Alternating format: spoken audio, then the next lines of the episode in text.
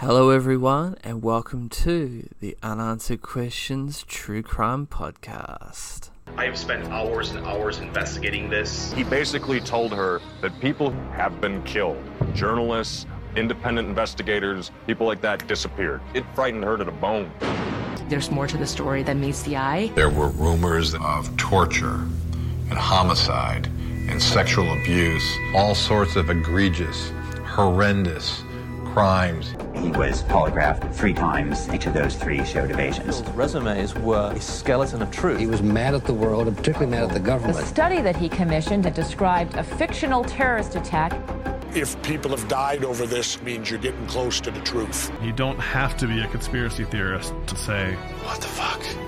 Hello, everyone, and welcome to another episode of my new podcast, Unanswered Questions, where every week we will endeavour to discuss a mysterious unsolved case that has many lingering unanswered questions. So I hope you enjoy, and as always, leave me some feedback on what you think about the show and rate it as well. Now, on to the show. This week we'll be talking about Bob Lazar. So, Robert Scott Bob Lazar, born on January 26th of 1959, is an American conspiracy theorist and self-proclaimed physicist who claims he was hired in the late 1980s to reverse engineer extraterrestrial technology. This work supposedly occurred at a secret site called S4, a subsidiary installation allegedly located several kilometers south of the United States Air Force facility, popularly known as Area 51.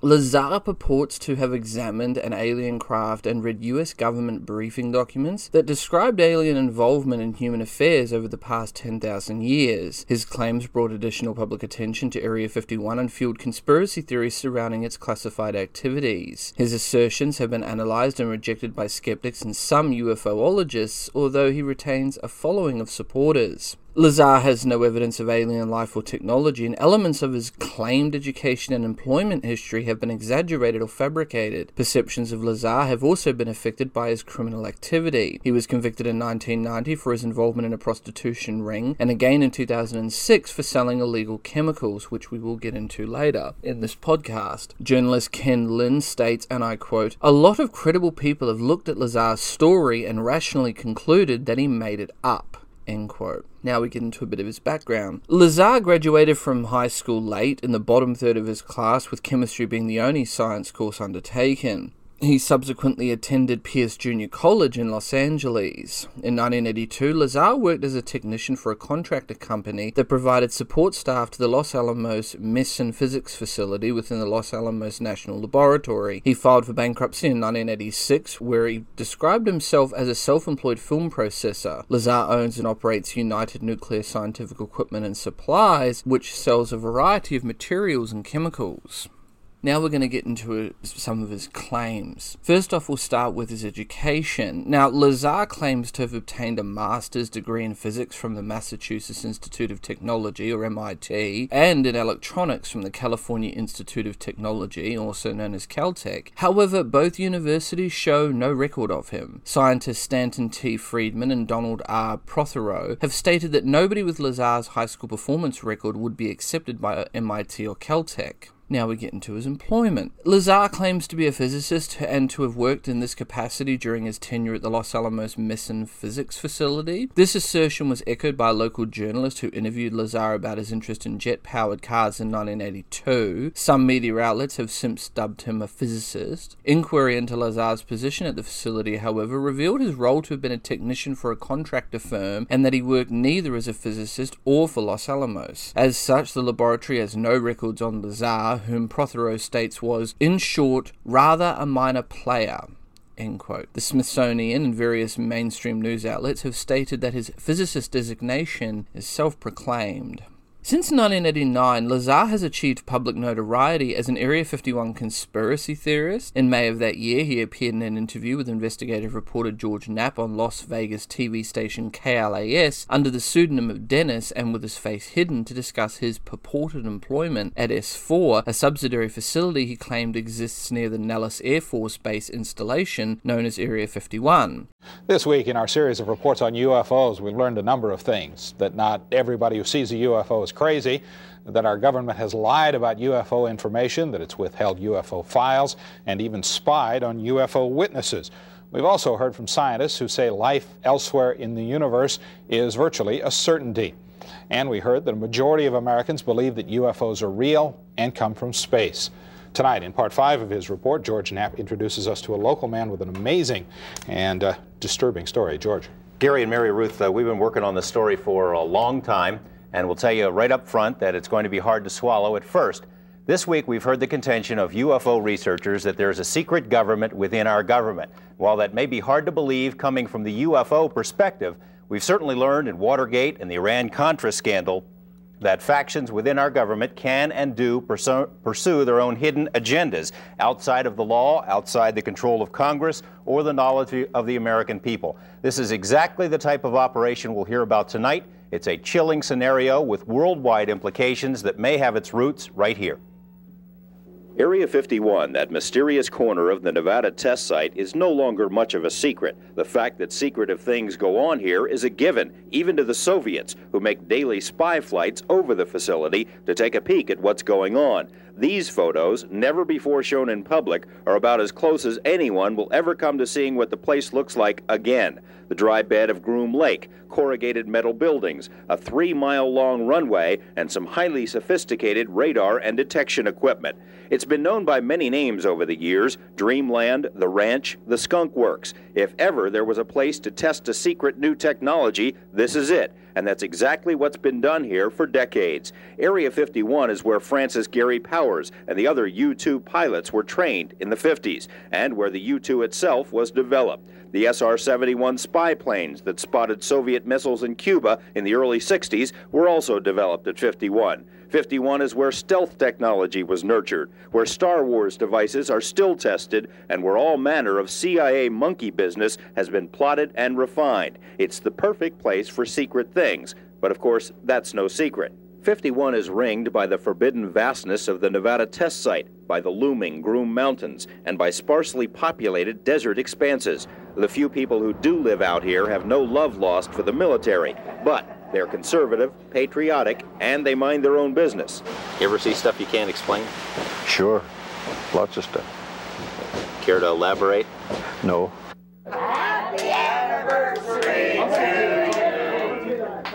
On any given night at the Rachel Bar and Grill, you might find three or four people who work at Area 51, there amid the flowing Budweisers and cowboy hats. You might find them, but they aren't going to talk to you, not about the things they've seen over the mountains. A steady trickle of curiosity seekers flows through here, strangers drawn by strange stories of lights in the night sky. Their questions also go unanswered.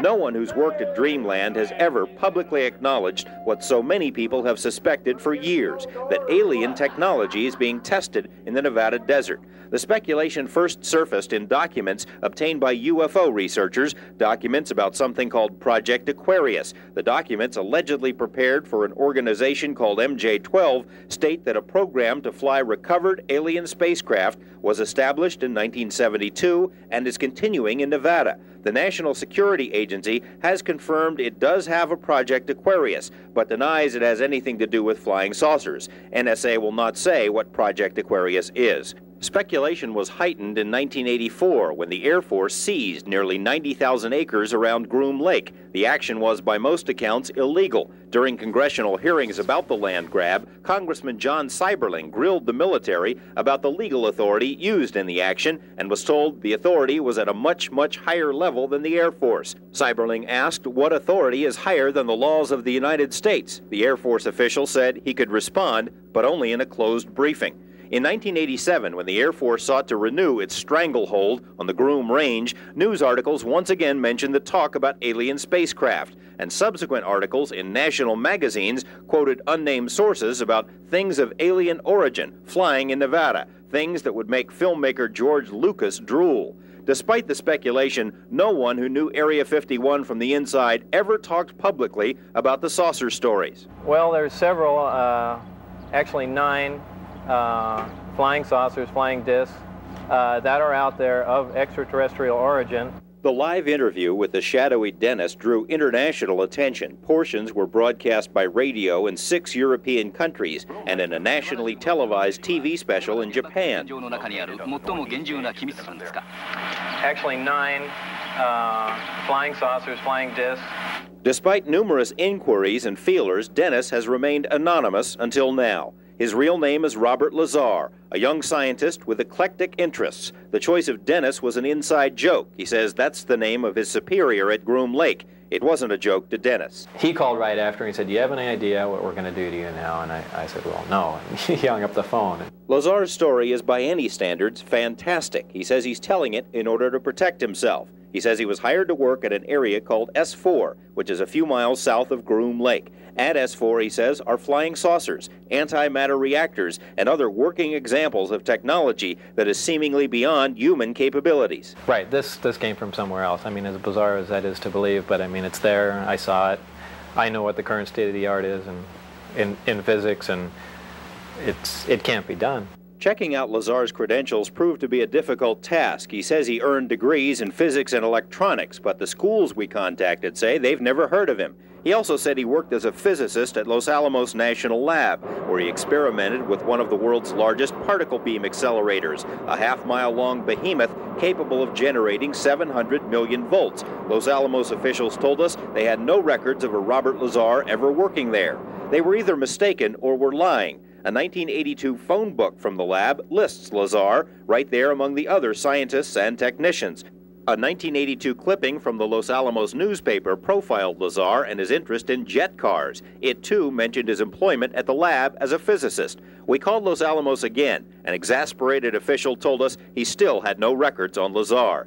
EG&G, which is where Lazar says he was interviewed for the job at S4, also has no records. It's as if someone has made him disappear. Well, they're trying to make me a non-person.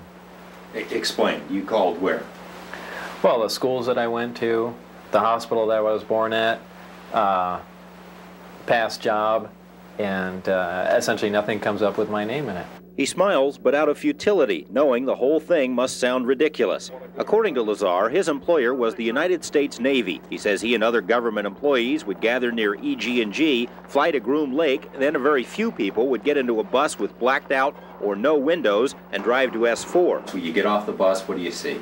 It's a very interesting building. It's got a slope of probably about 30 degrees, the uh, which are hangar doors and it has textured paint on it, but it looks like sand. It's made to look like the side of the mountain that it's in, whether it's to disguise it from satellite photographs or what. He says he was never told exactly what he'd be working on, but figured it had something to do with advanced propulsion. On his first day, he was told to read a series of briefings and immediately realized how advanced the propulsion was. The power source is an antimatter reactor. Uh, they run gravity amplifiers. There's actually two parts to the drive mechanism. Uh, it's just it's a bizarre technology. There's no physical hookup between any of the systems in there. Uh, they use gravity as a wave using waveguides, almost like microwaves. It took a while, Lazar says, before he actually saw one of the flying discs. However, there were hints everywhere. Right. They had a poster, and it looked like a commercial poster almost, like it was lithographed, and you could buy it at a Kmart or something. But they were all over the place, and it had the the disc that I coined the term the sport model was lifted off the ground about three feet at, at uh, area S4 on the dry lake there, and uh, the caption on the bottom said they're here. And uh, those are just all over the place. Later, he got to see the real thing. When I was let in, it was the first time I saw the sport model in the hangar sitting down, and uh, I was told they could have walked me in the front door, but they purposely wanted to walk me by it. I was told not to say anything and just keep my eyes forward and, and walk past the disc into the office area. And I did, and uh, as we went by it, I just kind of stuck my hands on it just to run it alongside the thing. And, uh, you know, I, that, that was about the smallest time. After that, I got to see it uh, actually lift off the ground and operate. But you, you also, in between that, you saw more than one. Yeah. The hangars are all connected together, and there are large bay doors between each one. And uh, there were nine total that I saw each one being different.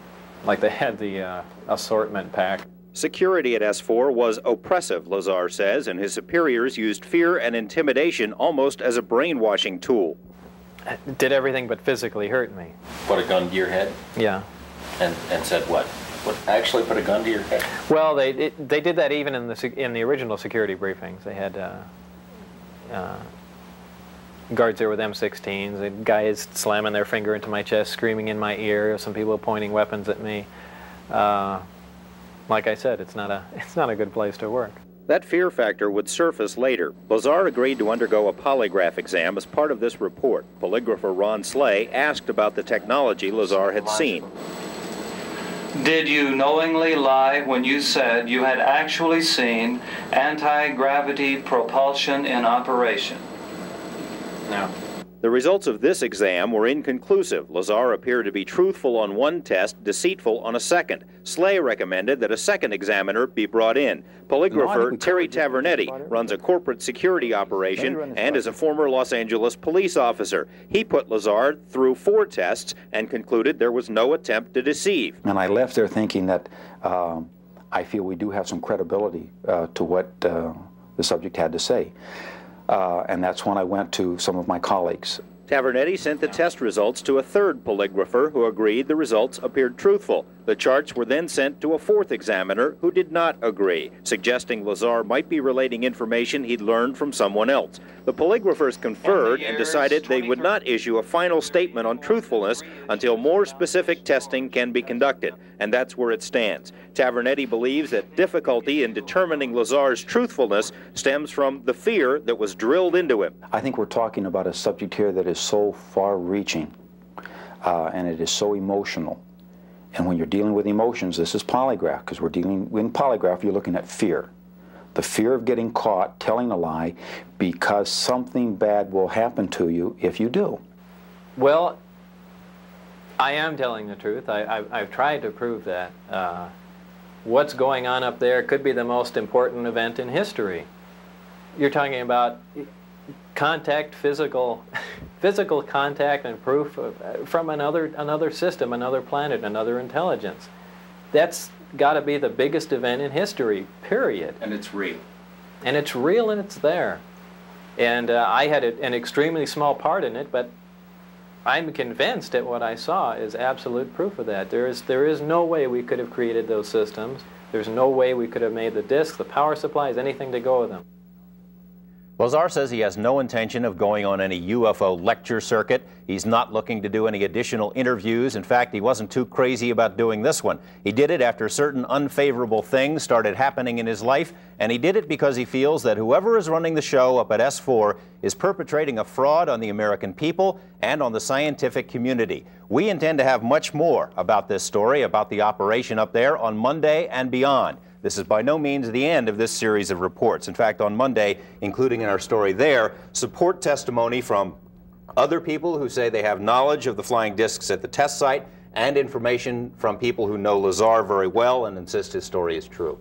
If indeed they have these flying saucers, George, it seems like it would be really hard to keep it so secret. Well, uh, yeah, it would, it would, seem that way, except for as Lazar asked his uh, superiors up there, they say it's the easiest secret in the world to keep. It's leaked out many times before and nobody believes it.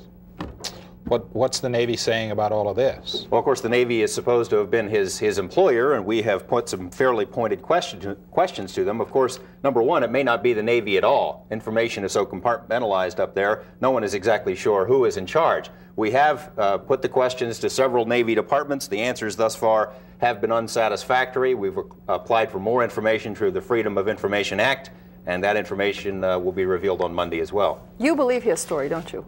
Yeah, I do yeah, I've, I've, got to know him uh, pretty well over the last couple of months, and uh, I believe he's telling the truth. Fascinating stuff. Thank Thanks, you, George. George. He claimed that the facility was adjacent to Papoose Lake, which is located south of the main Area 1 facility at Groom Lake. He claimed the site consisted of concealed aircraft hangars built into a mountainside. Lazar said that his job was to help with the reverse engineering of one of nine flying saucers, which he alleged were extraterrestrial in origin. He claims one of the flying saucers, the one he coined the sport model, was manufactured out of a metallic substance similar in appearance and touch to liquid titanium. In a subsequent interview that November, Lazar appeared unmasked and under his own name.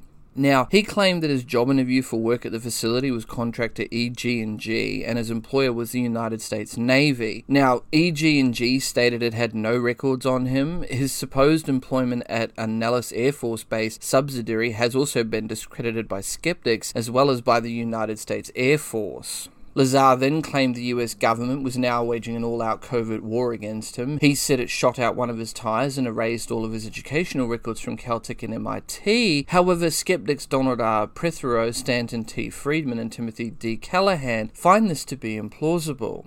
Lazar eventually claimed that while at Area 51, his job was to reverse engineer an alien material called Element 115 that he claimed was used to power an alien aircraft. Lazar has repeatedly hinted that he took a piece of Element 115 from Area 51 and that this element is of great interest to the federal government. No evidence of the existence of Lazar's Element 115 has ever surfaced, which to me makes his stories harder to prove and verify everything that he has stated up to this point because it has been discredited in one way or another by various people. I do, however, tend to believe that the government may have wiped his files that would show that he was working at these locations to try and discredit him because similar things have been done before. For example, Gary Webb. So his story may be true, and I may may believe that he had his files wiped, and maybe the government had his files wiped. But the uh, the underlying factor here is everything that he said, everything that Bob Lazar has said, has in some way been discredited by two or three other people that come in and go, "Well, no, that couldn't have happened." And as you, we get into the story, you will see that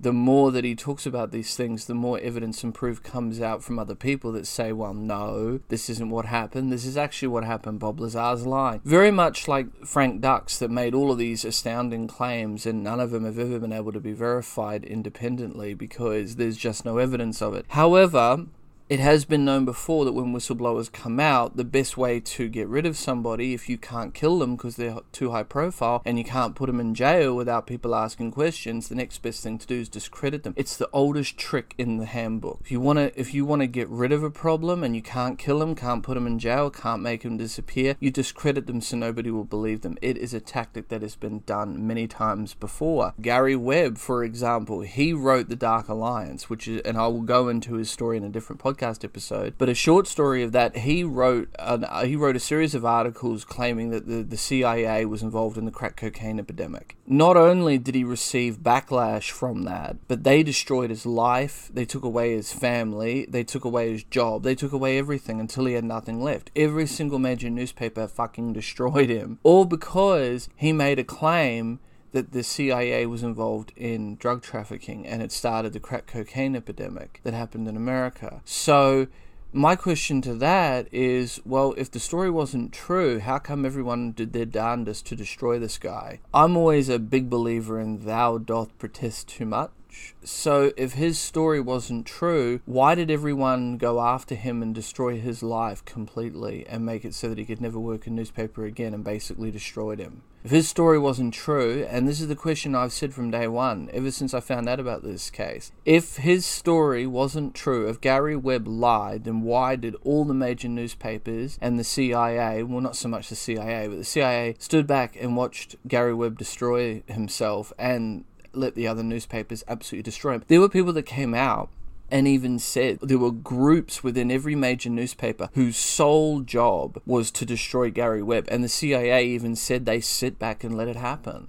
Now, one has to ask the question if there was no truth to the story, why did you have to discredit and destroy Gary Webb to make sure that he never wrote another article ever again?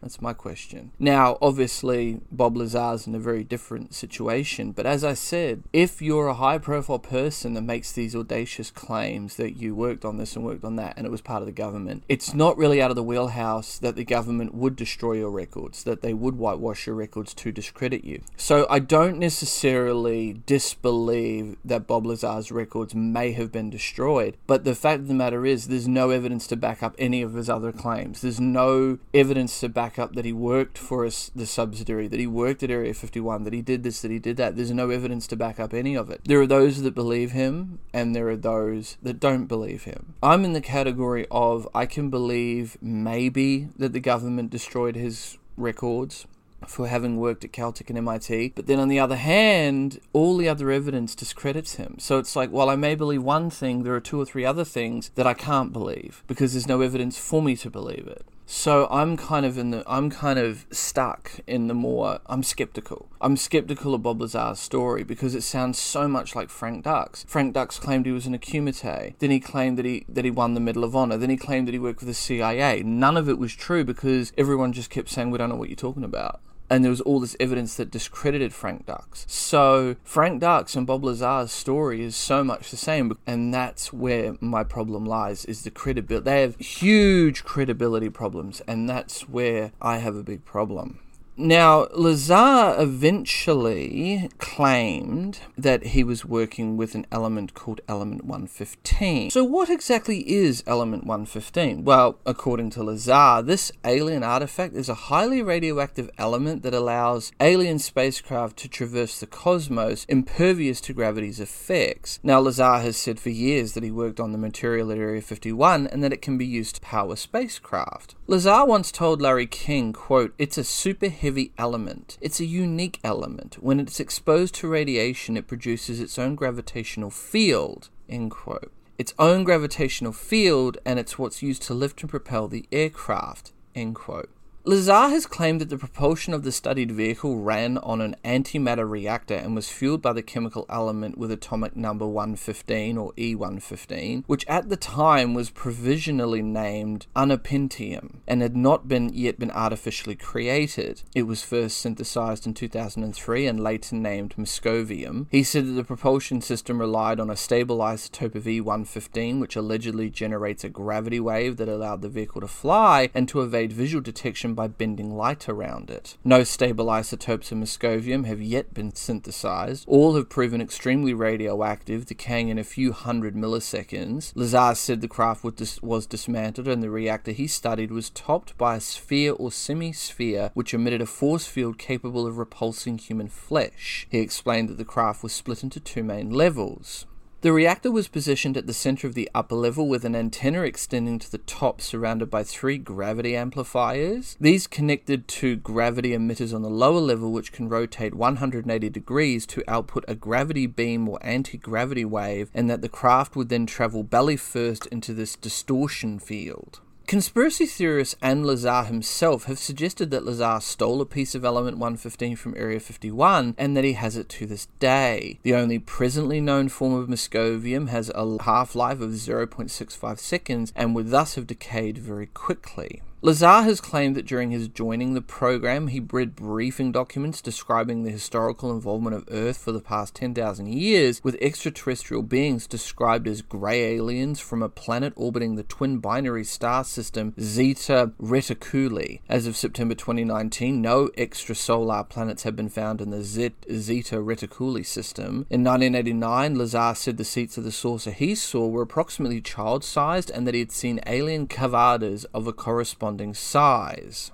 He said that while walking down a, a, hallway at S4, he briefly glanced through a store window and saw what he interpreted as two men in lab coats facing down and talking to something small with long arms. Three decades later, he said he did not think he saw an alien, but speculated that he saw a doll used as a reference for the size of the alleged aliens, and that a nickname used for them was the Kids. In the years after his initial appearance, Lazar r- largely returned to private life. He eventually opened a business called United Nuclear Scientific, a scientific supplies and equipment store based in New Mexico and then Michigan. From radioactive ore to ammonium nitrate, a quick check of Lazar's scientific supply company's website reveals the business caters towards the exotic and potentially dangerous side of science. His story has drawn significant media attention, controversy, supporters, and detractors. Lazar has no evidence of alien life or technology. Now we get into his public appearances in the media. Lazar and longtime friend Gene Huff ran the Desert Blast Festival, an annual festival in the Nevada desert for pyrotechnic enthusiasts. The festival started in 1987 but was only formally named in 1991. The name was inspired by Operation Desert Storm. The festival features homemade explosives, rockets, jet powered vehicles, and other pyrotechnics with the aim of emphasizing the fun aspects of chemistry and physics. Lazar was featured in producer George Knapp and Jeremy Kenyon's Lockyer Corbell's documentary Bob Lazar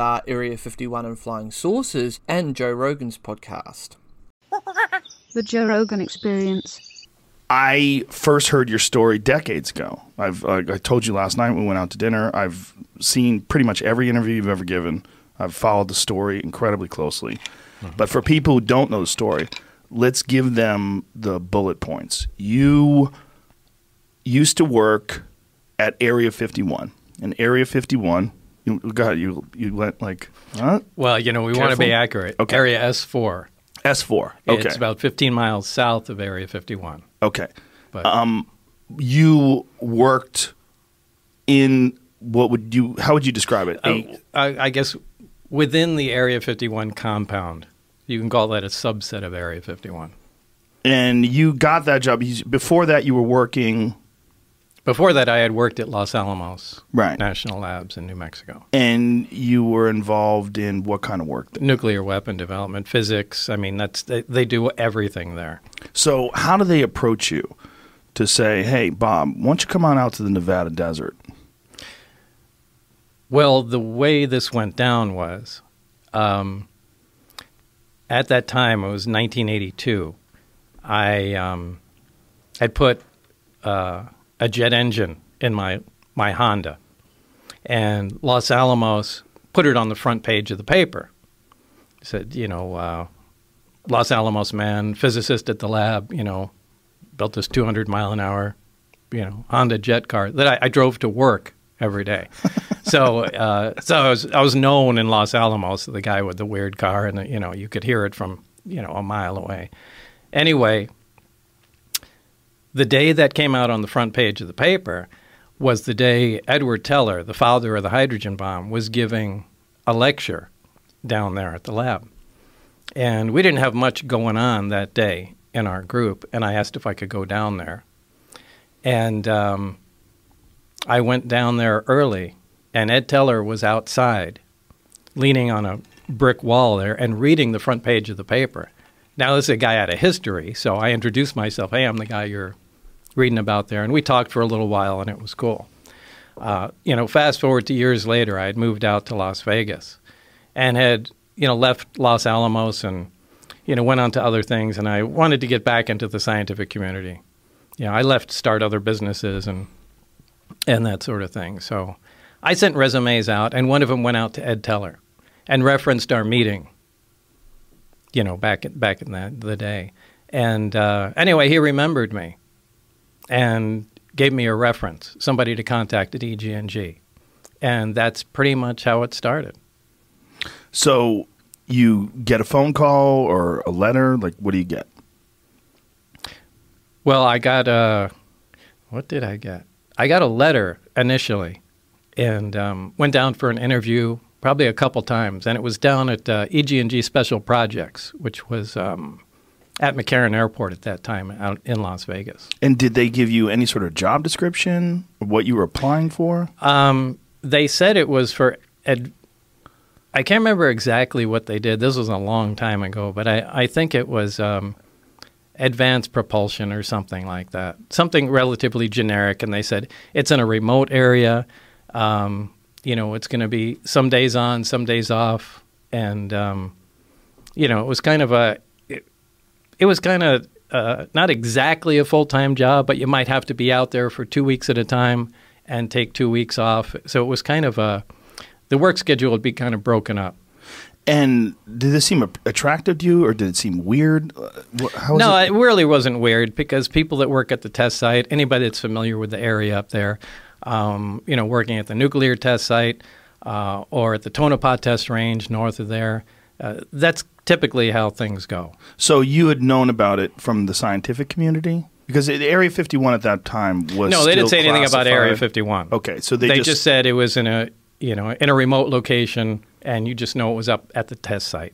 Right. So, but there was no mention of Area 51 at that time. So they've done hundreds of nuclear tests in Nevada. Nevada, that that whole area was. There's been there's giant chunks of Nevada that people. Yeah, there's a big piece of Nevada, and it's split up into different areas. There's a nuclear test site. There's Area 51. There's the Tonopah test range north of that. There's little sub areas. There's areas where they test chemical weapons and things like that. So it's all broken up as a you know gigantic test area. So take me back to first day on the job. You accept a job. They take you out there. Yeah, it's um,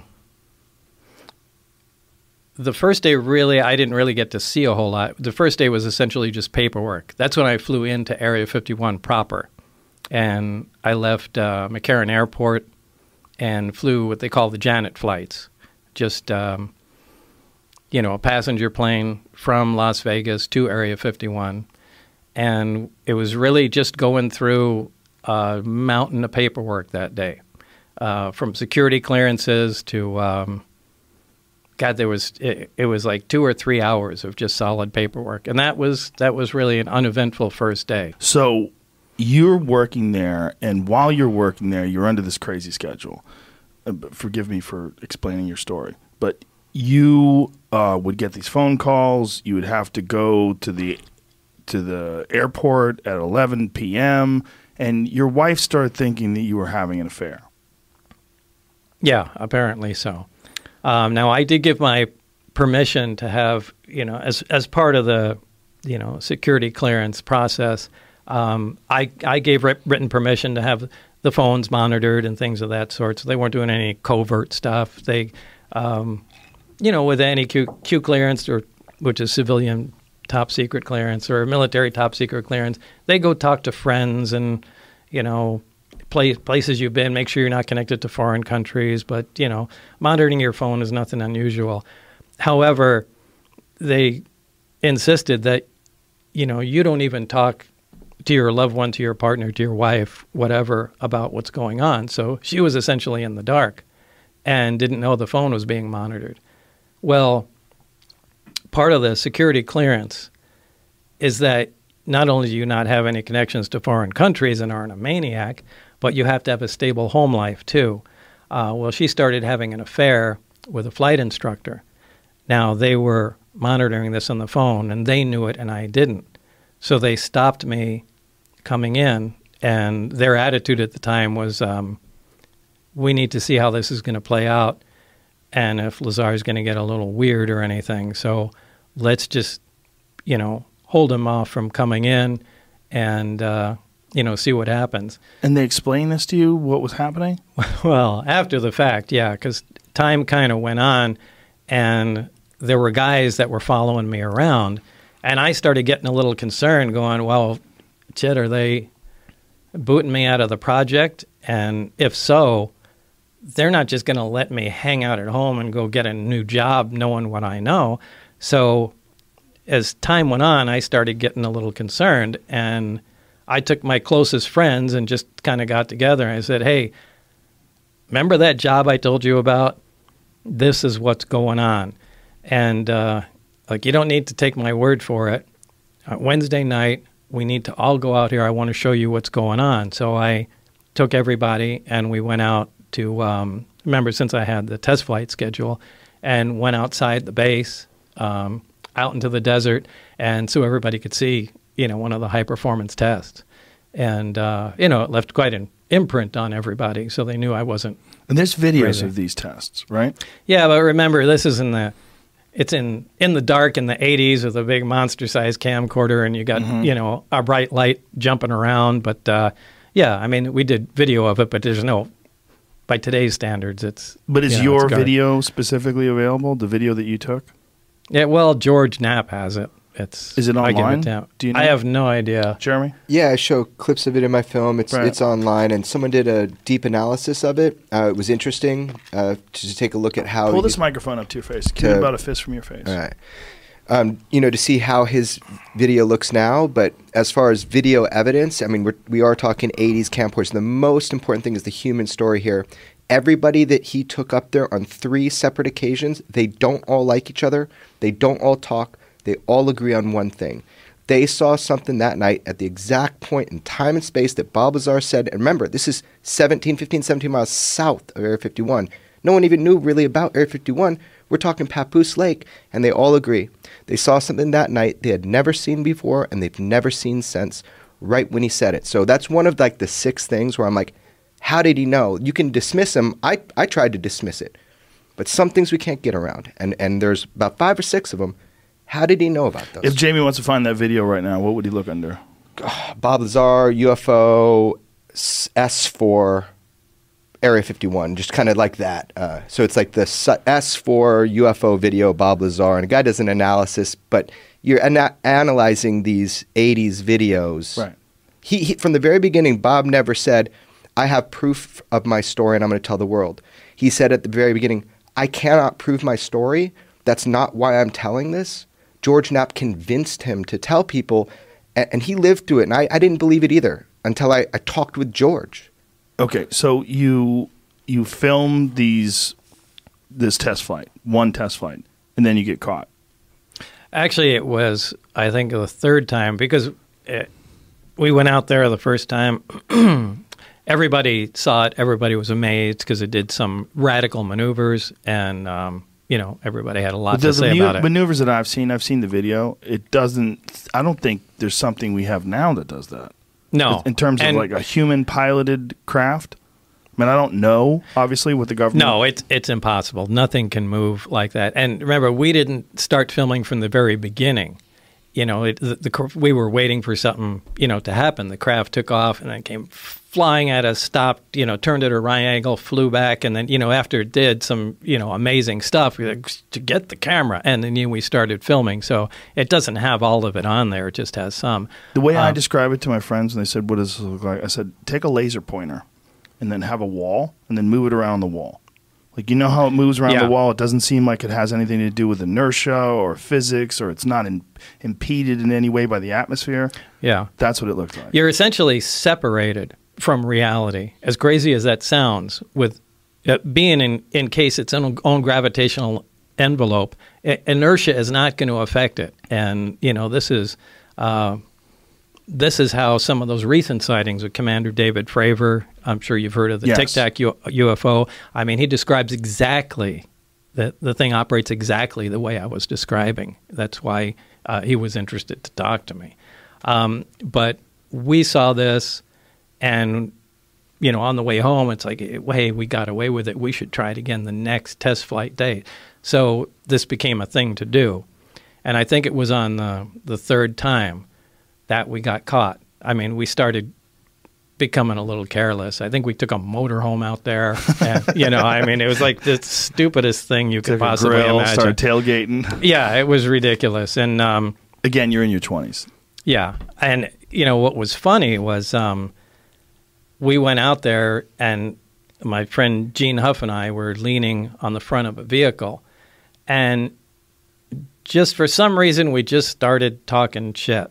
Like, uh, well, I hope they realize that. Uh, I don't remember what we were saying, but you know that something about attacking the base or something along those lines and stealing the, the craft or so, something like that. Were- crazy. And um, then about 20 feet in front of us, we see a little green light fall on the ground and roll to us. And unbeknownst to us, now it's pitch black. You can't see your hand in front of your face. There were a bunch of guards standing right out there, and they had a night vision scope where they were like from here to the wall looking at us, listening to us. And the guy dropped it, and the scope rolled over to us, and you could see the green screen. you know, we turned the lights on, and all these guys are there. So it was. Uh, Whoa. Yeah, yeah. So we did incredibly stupid stuff and got caught as we should have. Cause So when they catch you and they bring you in, then what happens? Well, I went in for debriefing. The following day, I went to Indian Springs Air Force Base, which is kind of a defunct base that they used to use at the nuclear test site. And this is when they brought out um, the transcript of the phone call with my wife. And, you know, they sat me down and we said, you know, when we meant to keep the secret, we meant you can't tell your friends, right? You know, and it just being sarcastic and trying to. Mhm. Um, and then they got real serious. Uh, but this is where they, you know, took the transcript out and were reading me what uh, my wife and, you know, our friend were talking about. And uh, I don't know, it was a hard time. So what happens from there? What do they do with you? Why don't they arrest you? I Why don't. they I don't know. I don't know why. I'm not sure they exactly they knew what to do, but they did let me go that night, and I went home, And that this is kind of when the most stressful part started. Because you're realizing that you're being monitored. Yeah, now 24/7. yeah, now I know not only am I being monitored, but now I know I'm in trouble. And uh, it wasn't a short time after that that I contacted, you know, at that time the only investigative reporter I had heard of in Las Vegas was George Knapp, and um, you know, told him some of the story because I had no idea what the hell was going to happen at that point. So George Knapp tries to dissect your story, tries to find holes in it, tells it, puts it online, and makes everybody aware of it, and that's how I found out about it. Yeah, to make a long story short. Yeah. what what happens? Yeah, to really make a long story short, what happens from there on? I mean, do they contact you and say, "Hey, Bob, it's probably a good idea if you shut up"? Oh, Did well, they try to label you as crazy? Was there? there were boy, there were a lot of things that happened at, you know, between that point. Um, I'm leaving out a lot of stuff uh, to fill in the story. Uh, we'd have to go back to Los Alamos and and. Well, I really don't want to talk about that. The um, top secret weapons stuff that you were working on. No, I'm talking about the 115. Mhm. Um, well, I don't know. I have to think about how I'd.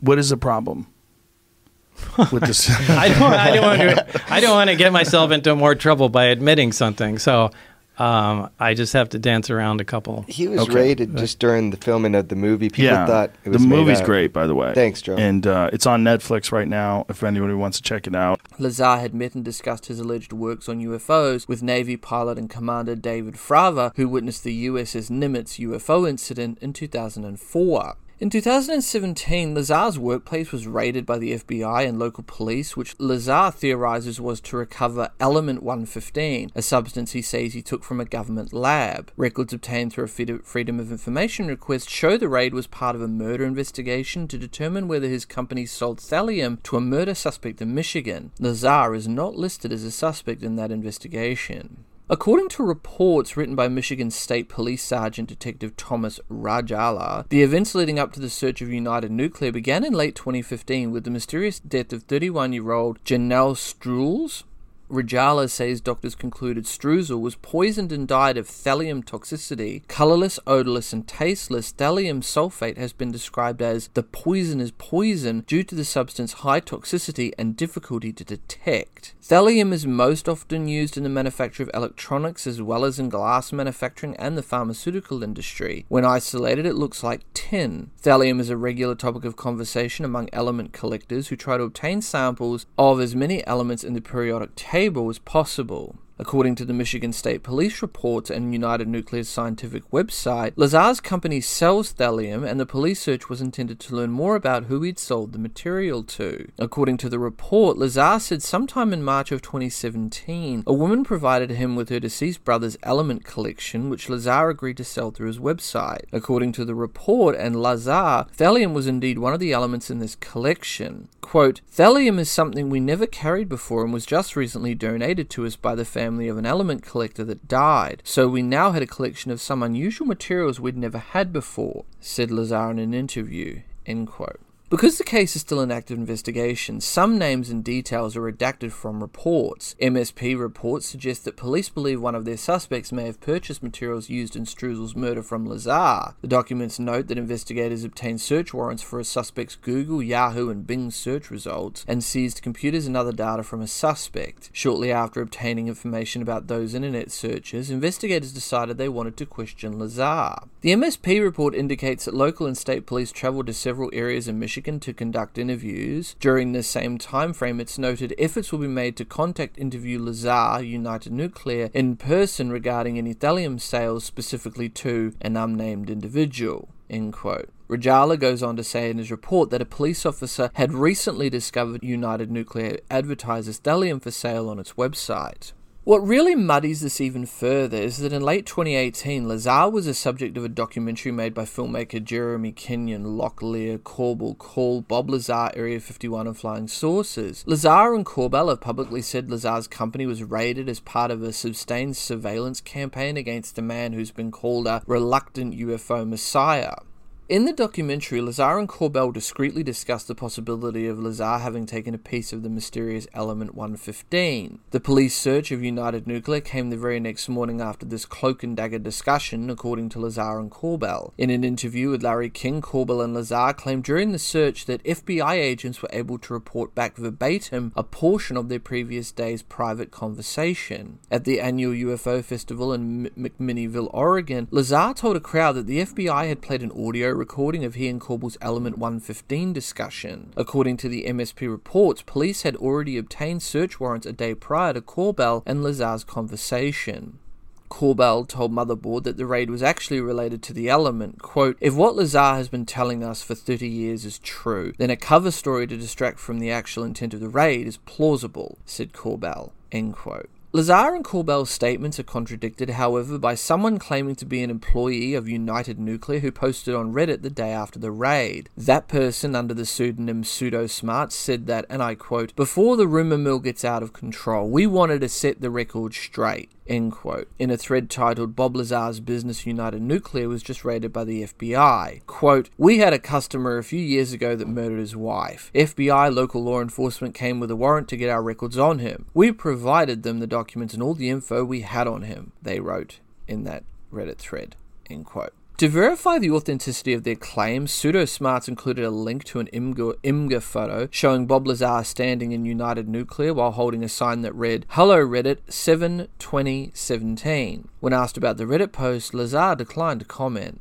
Which makes his claims all the more harder to believe or refute. I mean, Lazar claims one thing and someone else comes out and provides actual proof that what Lazar is saying isn't actually quite true.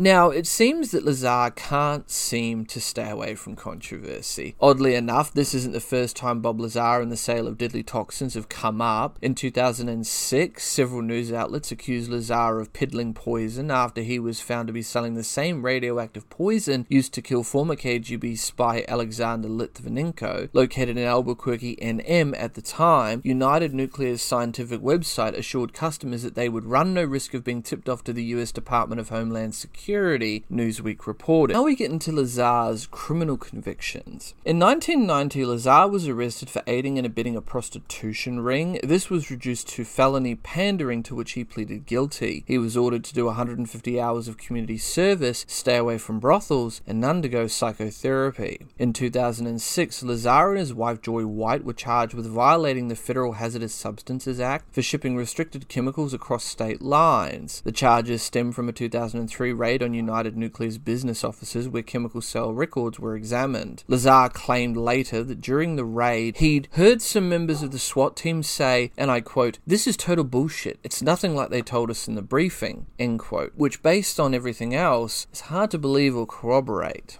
United Nuclear pleaded guilty to three criminal counts of introducing into interstate commerce and aiding and abetting the introduction into interstate commerce banned hazardous substances. In 2007, United Nuclear was fined 7500 for violating a law prohibiting the sale of chemicals and components used to make illegal fireworks. Journalist Stephen Rodrick and author Neil Nixon wrote that further doubts have been cast on Lazar's credibility due to his criminal activity. Author Timothy Good and filmmaker Jerry Kenyon Lockyer Corbell who have perpetrated Lazar's story concur with this assertion. The Joe Rogan Experience. That's the other thing that Bob said that I thought was really fascinating was that there was some documentation that they were uh, showing him that claimed that we are the product of accelerated evolution. He was shown a lot of shit, and he doesn't like talking about it because he doesn't know if it's just total fucking nonsense. Right. You know, he is sure that they showed him shit just to see if he'd fucking say crazy shit. Right, see if he'd talk. All he all he cares about is the is what he saw, what he knows is real. But if if you do just talk with him privately, they did show him you know, a, a photograph of an autopsy of a being with a singular organ. They told him that yeah, the human genome had been altered, you know, um, just all sorts of crazy shit, and he just has no idea if it's true or if it's Mm. God, the whole thing is so it's so wild. I just wish, you know, if Bob's lying, my God, what a great liar! Yeah. He's amazing at it, right? And he's been telling the same lie for thirty plus years. And then there's elements of it that how would he know that? Like, how would he know about element 115? I mean, element 115, when he was talking about it, was theoretical. Yeah, he got lucky. He's a lucky. He's the luckiest guy I know. He always chooses shit that ends up being fucking right. I know. Uh, you know, That's gravity funny. waves and like, you know how these craft op- like. Look, man. Explain the one element 115 to people because uh, we don't, people who don't know what we're talking about that haven't seen the documentary or haven't sure. seen the podcast we did together. so so the way Bob understood it was that there's he was working on power and propulsion, right? So of one of these we call them flying saucers, you know, fucking alien vehicle. That looked like this one. right here Exactly. from Design exactly. Perry. Yeah. And um on the desk. e- you know, even like aerospace people are like, well, if if you know, it's the most ingenious thing is the way he described it powered. You know, people are like, impressed by it. I'm like, maybe that's just what he saw. But anyway, so the 115 was the power source he said, and basically, you know, you put it in and it it releases antimatter and creates a gravity propulsion, a, a gravity a gravitational field, and then you had directional, three directional emitters look, that's how they think these things operate. Traveling faster than the speed of sound with no sonic boom, all you know, transmedium, all domain. The, these things seem to defy typical propulsion. It's not outside of the realm of what we understand. It's outside of the realm of what we can replicate now. One day we might catch up. And this element 115 that Bob talked about powering this spaceship Mm-hmm. was only theoretical back in the late 1980s when he first started discussing it. Right, we hadn't synthesized it yet. Right. Well, it wasn't a th- synthesizing. It was uh, it was created by a particle accelerator, right? Exactly, It, was, so- it really it was detected because it was. I think it was. But we like for- smashed. right. So we kind of synthesized in that we smashed particles Okay, I see what together, and then we're like, oh, for like a second, there it was. Yeah, I think it's a, a fraction of a second. Yeah, and Bob always Yeah. said that if he's right, if it was 115, that's how he understood it to be. Mhm. If he's right, then we will someday, you know, be able to make a nominal amount of it that will be stable. That that's you know what he says. You got another one of those? Yeah, you want one? Yeah, I'll try one. All right, here we go. Thanks, man. Nice. Yeah, the whole thing is just so interesting. It, it never ends. Yeah, it never ends. It is interesting. I just like until something actually happens and my thought is like when something actually happens how will people handle it ufo whistleblower could get immunity under new amendment so this is what you were talking about yeah, yeah Yeah, yeah, absolutely. for the And I mean, the the thing is, is I I know some of the people doing this, and they're like, you know, they want some nominations, man. You know, who should talk to them? Well, you got your own fucking logo. There you go, buddy. Thanks, brother. yeah these are uh, foundation cigar jre cigars they're good shout out to my friend nick from foundation cigars too hooked me up with that cabinet got a full humidor up in this bitch now Wow. Thank you. Um. So, uh, so this element 115. Yeah. This is uh, proven by a particle accelerator, and Bob Lazar's claim was that they had a stable um, amount of this element 115 that had come from this other place. And did they know where this other place was, where this element 115 supposedly had come from? What a, another planet? Yeah, I mean, again, this is like what he was told, so he's kind of allergic to. Mhm. But um, you know, he said that the documents said Zeta Reticuli, like you know, uh, I guess a binary star system or something. That's what were in the documents. Now, if that's true or not, look, remember, he thought it was the U.S. He thought this vehicle was ours, Right. and then he, he until he walked inside of it. That's his whole thing. It blew him away. You know, it, it's hard to buy what someone like Bob is telling you if you don't know the person. You see people in their lives, man. Like, what did imagine being him, and that actually happening to you, and then you having to go back to reality, right? And tell people or not tell people, just live your life, and have the burden of this information, the burden of this thought. Just uh, turn upside down the other way. There you go. Flip the top. I got flip the top. There you go, and then pull Thank down. brother. I mean, the burden of that kind of information, when even discussing it, you seem like such a psycho. you know? Yeah. Most people almost instantaneously, uh, other than a real journalist like George Knapp, most people are going to think you're out of your fucking mind. Yeah.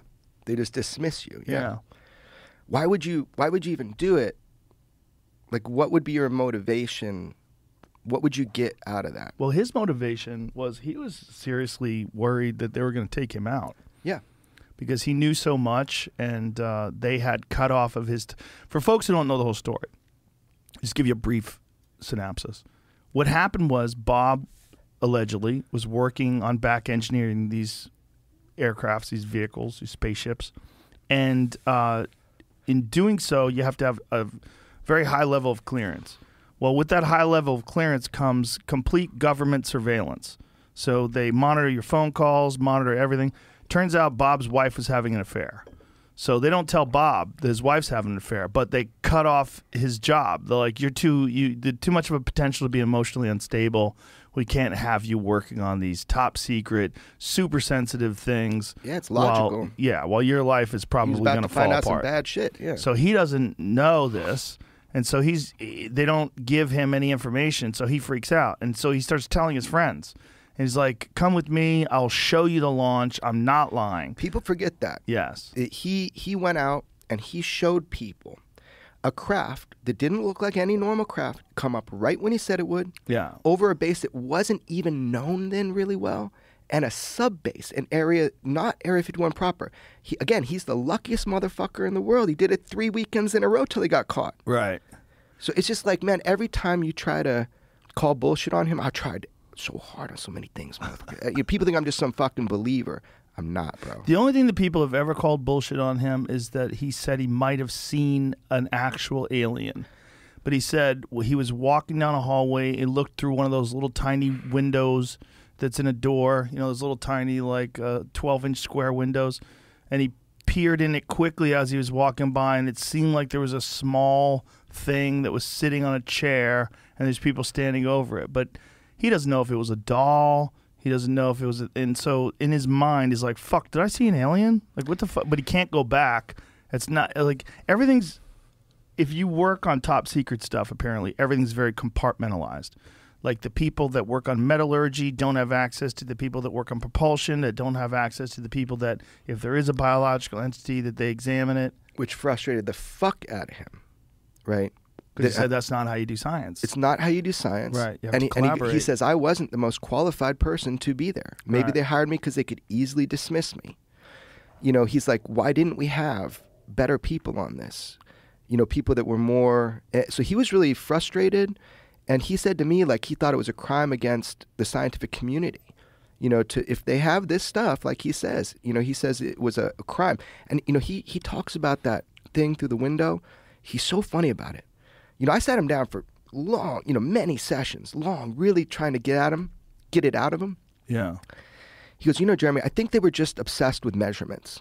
I go, what do you mean? And he and he's like, well, look, there was somebody in something in a chair, but it was small. Maybe they were trying to just measure it to see if it would fit in a craft. So that's how he kind of gets around. Like, did he see something or not? He doesn't right, know. like it could have been a doll that they That's constructed that was roughly the same height as these things were. he just doesn't want to go there, right? And so these creatures that were in this vehicle, if there were were creatures in this vehicle, there were three seats. yeah, and he estimated they had to be how big? Your typical, like what you think of as like a little gray alien, man, three, four feet. Right. He said they looked like they were made for children. Mm. The seats. Yeah, and so look, and every time I try to be like dismiss Bob myself, there's something that creeps in my mind. I'm like, hold on, hold on. Like I find out that he that he was telling the truth. Like recently, I had it verified that you know he did work at Area 51. Like I know I know I had a guy. I found the guy after 30 years that, that wouldn't he wouldn't talk with George, the guy that did his security clearance. Mm-hmm. I found him. I talked to him multiple times about this, and he did clearance for Bob for the test site. But even more recently, from people that have position to access that information, it was confirmed. I just want you to know he worked out there. Now, I have people that were out there that saw him on a Janet flight. Bob worked out there. And a Janet flight is Uh, those un- unmarked planes that would leave from the uh, Vegas airport and head into Area 51. That's right. and and uh, you know, so here's the deal, man. Like, it's the cumulative evidence about Bob that I, you know, as a friend of his, like I, you know, I have no reason to doubt him, and all the evidence tells me that it happened exactly like he said, and he's explaining it to the best of his ability, and to his own detriment. Actually, before coming on your show, man, he's probably the most hated dude. For some reason, people go crazy about him. They either love him or hate him. Well, I think your documentary turned a lot of people's opinions about him as well. Thank you, brother. But then having him on, I mean, some people still call bullshit. They think like his migraines That's were okay. Oh, convenient. Oh, come on. that, You but- saw- yeah, you saw But he that. was having them. Are He was kidding me? having him in the green room before we started going on. He was I- very nervous about doing it. Of course, man. He'd been beat up his whole life about this shit. Also, I gave him McDonald's before, I think his wife was super pissed at me. And I was like, "You give him a salad." No, he gets really like crushing migraines. But you know, people that are going to call bullshit on that, we're talking about fucking UFOs. If you're going to call bullshit on a migraine, what are you even listening for? I, I, I didn't feel like it was bullshit. It wasn't I felt bullshit. like the whole thing was, it was uncomfortable for him for sure, but it didn't seem like he was lying. But you know, look, some people that are really good at liars. But usually, when you're really good at lying, you lie about a lot of stuff. You Yeah, that's the thing. There's a consi- there's a consistency Yeah. in people's lives, and the deeper I got in, chilling with his mom, chilling with his family, chilling with Yeah. friends that have known him forever, new friends, every single person, and he doesn't talk to them about UFOs, by the way, like all that. So He never talks about that. Just normal life situations. Right. The, the the one thing they all said to me, Bob wouldn't waste his fucking time with making up a story, and he'd probably make up a better one. That in the rest, he would. And Bob Right. always says that. He goes, "Man, I wish I could fill the voids for people." He goes, "It's a horrible fucking story, but he goes, it happens to be what happened." Right. If I was making one up, he goes, "Man, I got some other cool ideas." Like, you know what I mean? But- Right, of course, of course. And also, it's like if you're a liar, you generally lie a lot. Like liar, liars don't just lie one time That's in their right. life, and then you catch them. You, they're inconsistent. Like he was lying long before there was an internet. I mean, excuse me, he was telling the story long before the, there was an internet. So if he was lying, Mhm. like in the late '80s, like there there would be inconsistencies in his story. Like Yeah. he would forget how he said it. He would fuck something up, or dude, for the research I did for this for the documentary, like I, I told him you got to give me full access to your life, dude. Like boxes, whatever. Don't open them. Let me get all your tapes, everything. I was so shocked. Like people, if they're trying to hide something, they're real careful around you. You know, Mhm. just that's never that was not my experience. But here's my other thing: is like, do we have to believe any one single person to understand that this is No. Yeah, this is a real phenomenon. No, but he's one of the more interesting cases Mhm. because if he's telling the truth, that means that the government has been working on these things for decades and decades, and that they have gotten this, they've gotten themselves in this pickle where they can't publicly disclose what they know and what they have access to because they've had all these people work on these things secretly and they sort of have uh, a, a long history of hiding information. Right.